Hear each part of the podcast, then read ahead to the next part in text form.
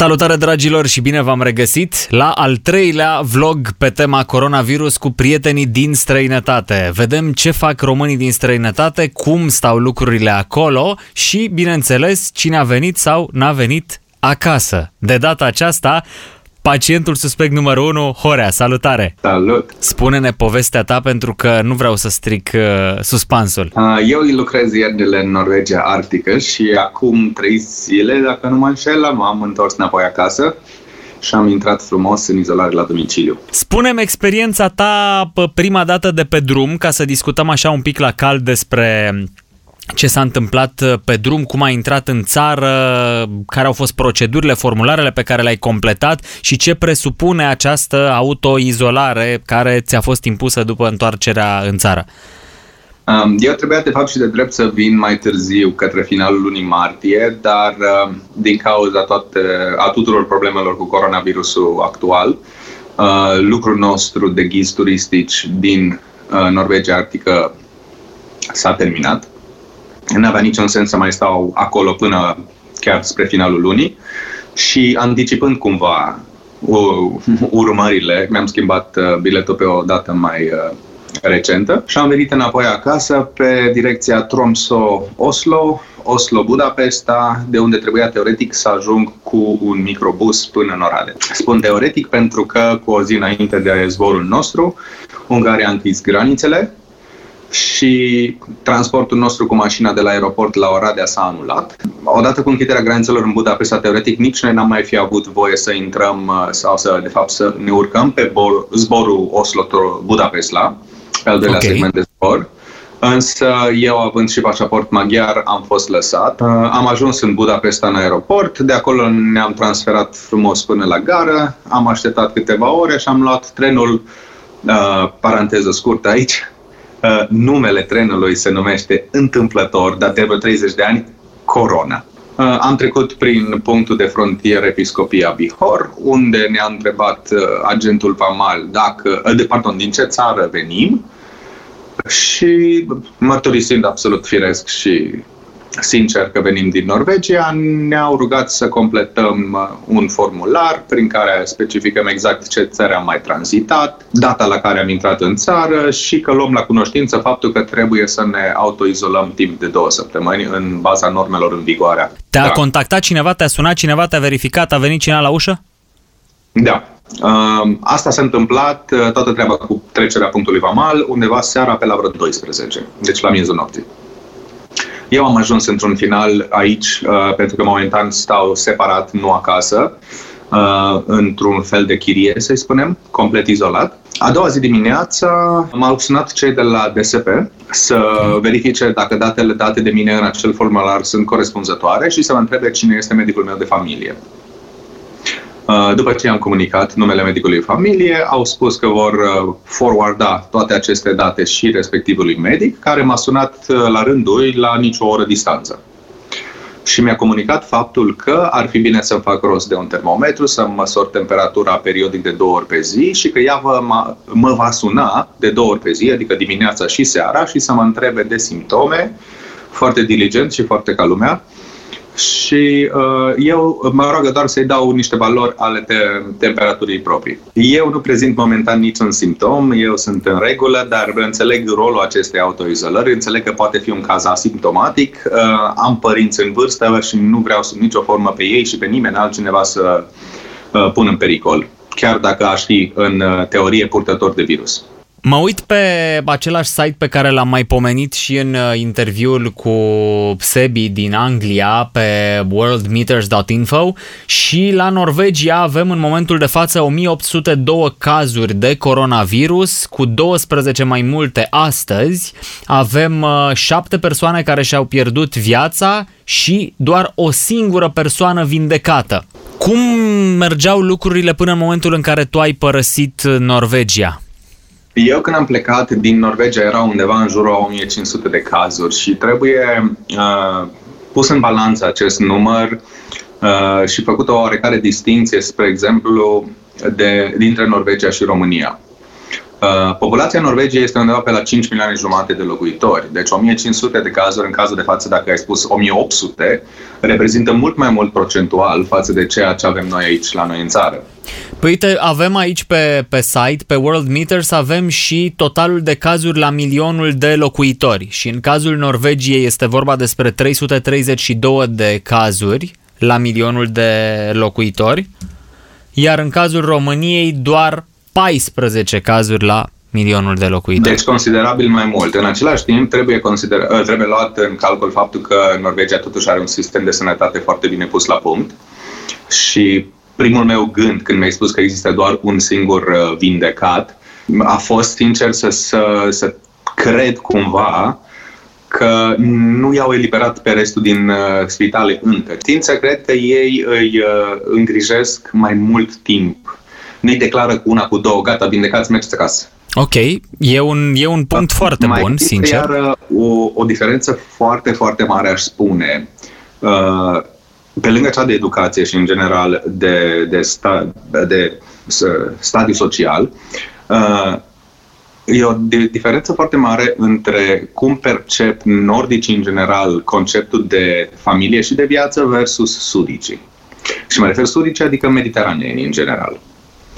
Uh, la mediteranieni, inclusiv la români. La noi duminica se face masă în familie, noi ne întâlnim cât de des, uh, copiii se mută la o vârstă mult mai târzie de acasă și dacă se mută, se mută undeva pe cât posibil cât se poate de aproape de părinți. Mă refer acum la Peste mare. drum sau uh, cu un etaj mai sus. superior sau ceva da, de gen. Da, da. Dacă se poate. În special în mediul rural. Uh, lucru care nu se întâmplă sau se întâmplă în complet alt procent în țările nordice. Acolo tinerii cum au ajuns la facultate, cum se rup complet de familie, păstrează contact extrem de vag, nu mai se întâmplă acele întâlniri mari, nu se mai fac acele mese de câte 15 persoane, uh, lucru care Uh, având acest tip de lifestyle, uh, cumva îngrădește mult mai tare răspândirea orice, oricărui fel de epidemii.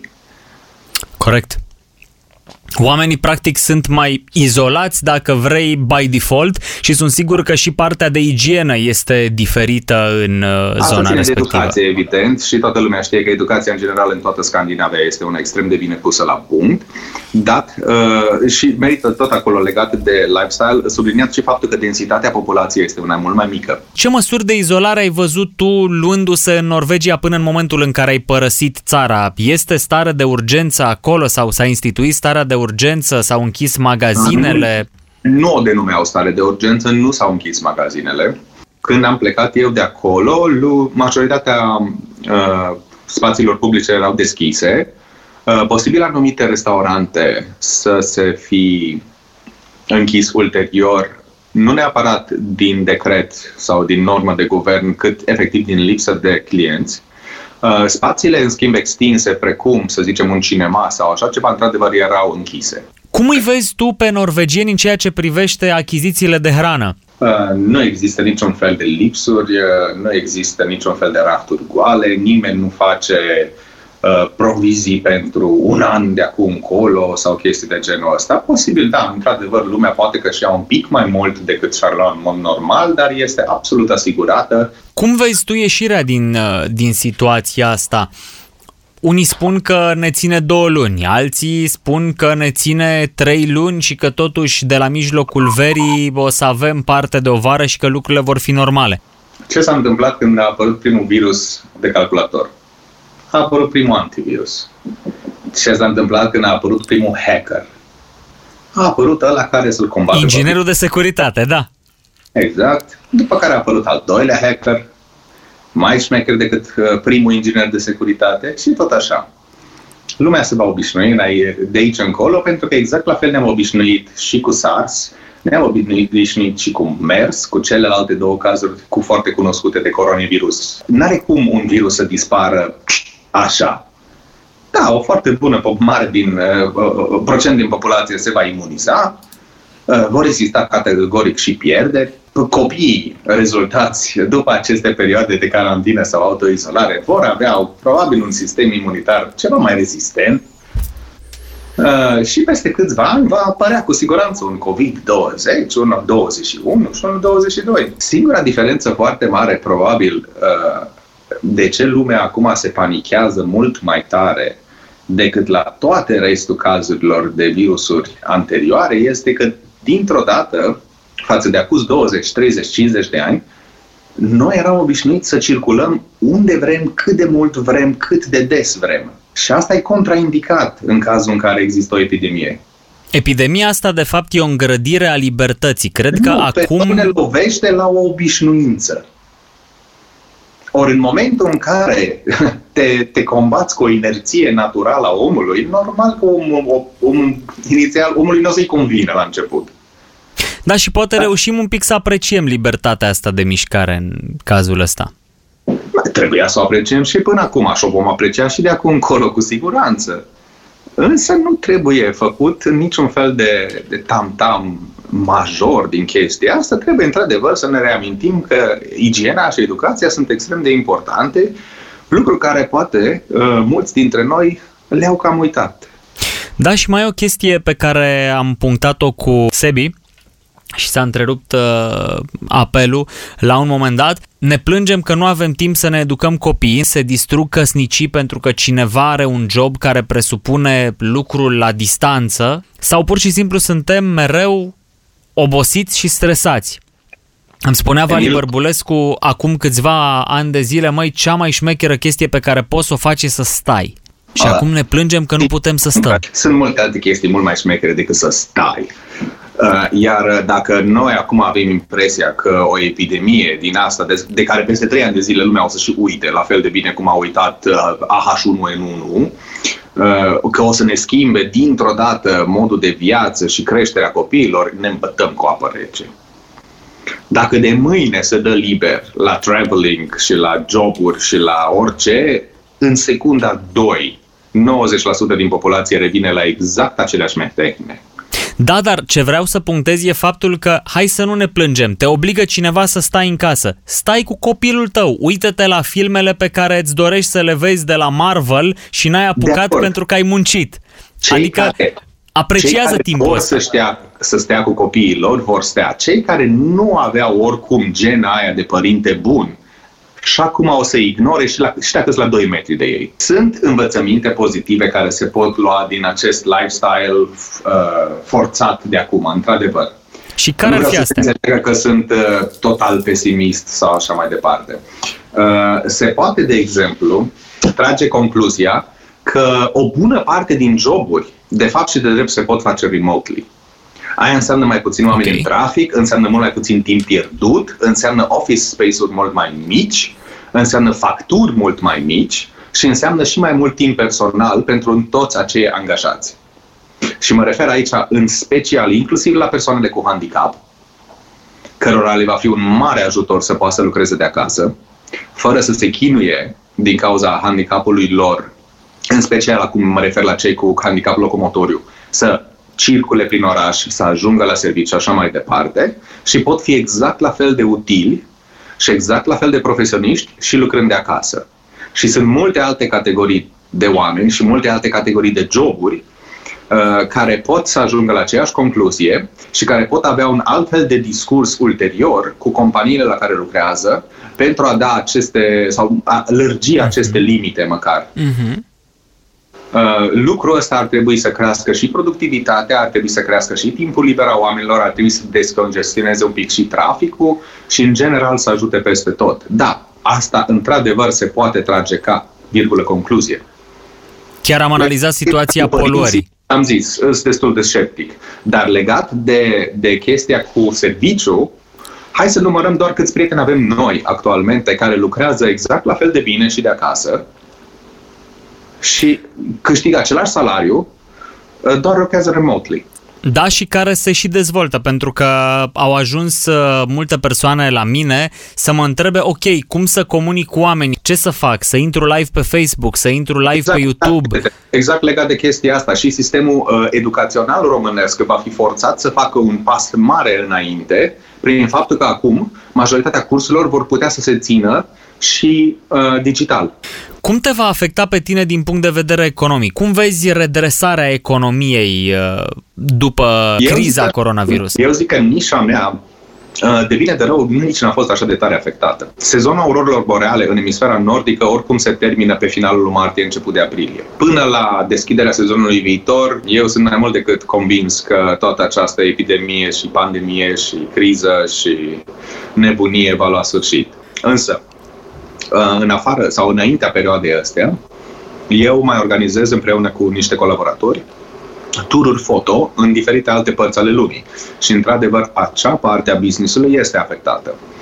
Dat fiind faptul că majoritatea țărilor au granițele închise, că zborurile nu prea mai există, și da. probabil că oamenii sunt sceptici la astfel la, de activități. La călătorii în general. Rămâne să ne amânăm anumite ture foto, cum este cazul probabil turei din uh, Islanda, care ar trebui să aibă loc în finalul lunii aprilie. Ne gândim să o amânăm pe septembrie. Și în celelalte domenii, cum vezi lucrurile? Care e opinia ta personală vis-a-vis de restabilirea sectoarelor de Horeca și retail, care sunt uh, primele lovite de măsurile luate de guvern, uh, de starea de urgență și de închiderea magazinelor și a restaurantelor? Dacă totul decurge conform uh, normelor stabilite, teoretic, curba pe, despre care toată lumea vorbește la știri ar trebui aplatizată în o lună jumate, două luni, după care lucrurile încet, încet să revină. Cine nu reușește să uh, supraviețuiască două luni de zile, nu cred că avea un business plan extraordinar de bine pus la punct to begin with. Tu ai un bun prieten cu care ai colaborat, Andrei. Ai uh, vreun update de la Andrei de când te-ai întors în țară, vreo noutate legată de vreo schimbare în Norvegia, în societate? Străzile erau pustii și când am plecat eu, nu mă aștept să fie diferit acum. Uh, mă gândesc că majoritatea restaurantelor, cafenelelor sunt închise și la ei. Comunitatea, într-adevăr, în care am lucrat eu și unde stau eu când uh, lucrez acolo, este una oricum mică. Orașul are 80.000 de oameni nu, exist, nu există o viață socială debordantă. De, într-un fel, este și mult mai simplu. După cum am mai menționat, uh, densitatea este una mică, lumea este împrăștiată pe la căsuțele sau cabanele lor, e foarte ușor să stai izolat și lumea este cumva obișnuită prin felul lor de viață să se izoleze un pic mai bine și un pic mai lejer decât alte persoane care, de exemplu, probabil stau în metropole. Categoric, mai ales cazul Londrei. Cred că e mult mai uh, ușor adaptabilă la situații de genul ăsta. Mulțumesc mult, Horea. Rămânem în uh, legătură. Dacă mai afli noutăți din Norvegia, cu mare drag ne întoarcem uh, pe vlog să povestim despre evoluția situației și, bineînțeles, cu voia ta să mai comentăm uh, ce se întâmplă în zilele care urmează. Cu plăcere oricând. Mulțumesc frumos, multă sănătate și încă o dată ce, în care zi ești? Ți-ai tras niște liniuțe pe perete? Nu, că nu peretele meu. Sunt în ziua a treia, am avut deja două vizite din partea poliției locale, ți-am zis, mă sună medicul de familie de două ori pe zi, s-a interesat și DSP-ul. Nu e invitat de... înăuntru. N-am voie. Dar, nu, pe bune, uh, și la modul serios, am fost plăcut surprins de Uh, felul în care aleg autoritățile locale de data asta să își facă treaba, mă așteptam sincer la un răspuns mult mai relaxat. În schimb, legat de cazul coronei sau COVID-ului 19, uh, mi se pare că toată lumea își face treaba la nivel, repet, local, chiar, chiar respectabil. Mă bucur să aud asta și sper să rămână lucrurile la fel sper, atât la noi la ora de... cum au verificat și pe mine să-i verifice pe toți ceilalți care trebuie să stea în carantină și în uh, izolare la domiciliu. Pentru că dacă asta se va întâmpla, vom reuși mult, mult mai ușor să frânăm uh, răspândirea bolii. Mulțumesc mult încă o dată, multă sănătate și keep in touch!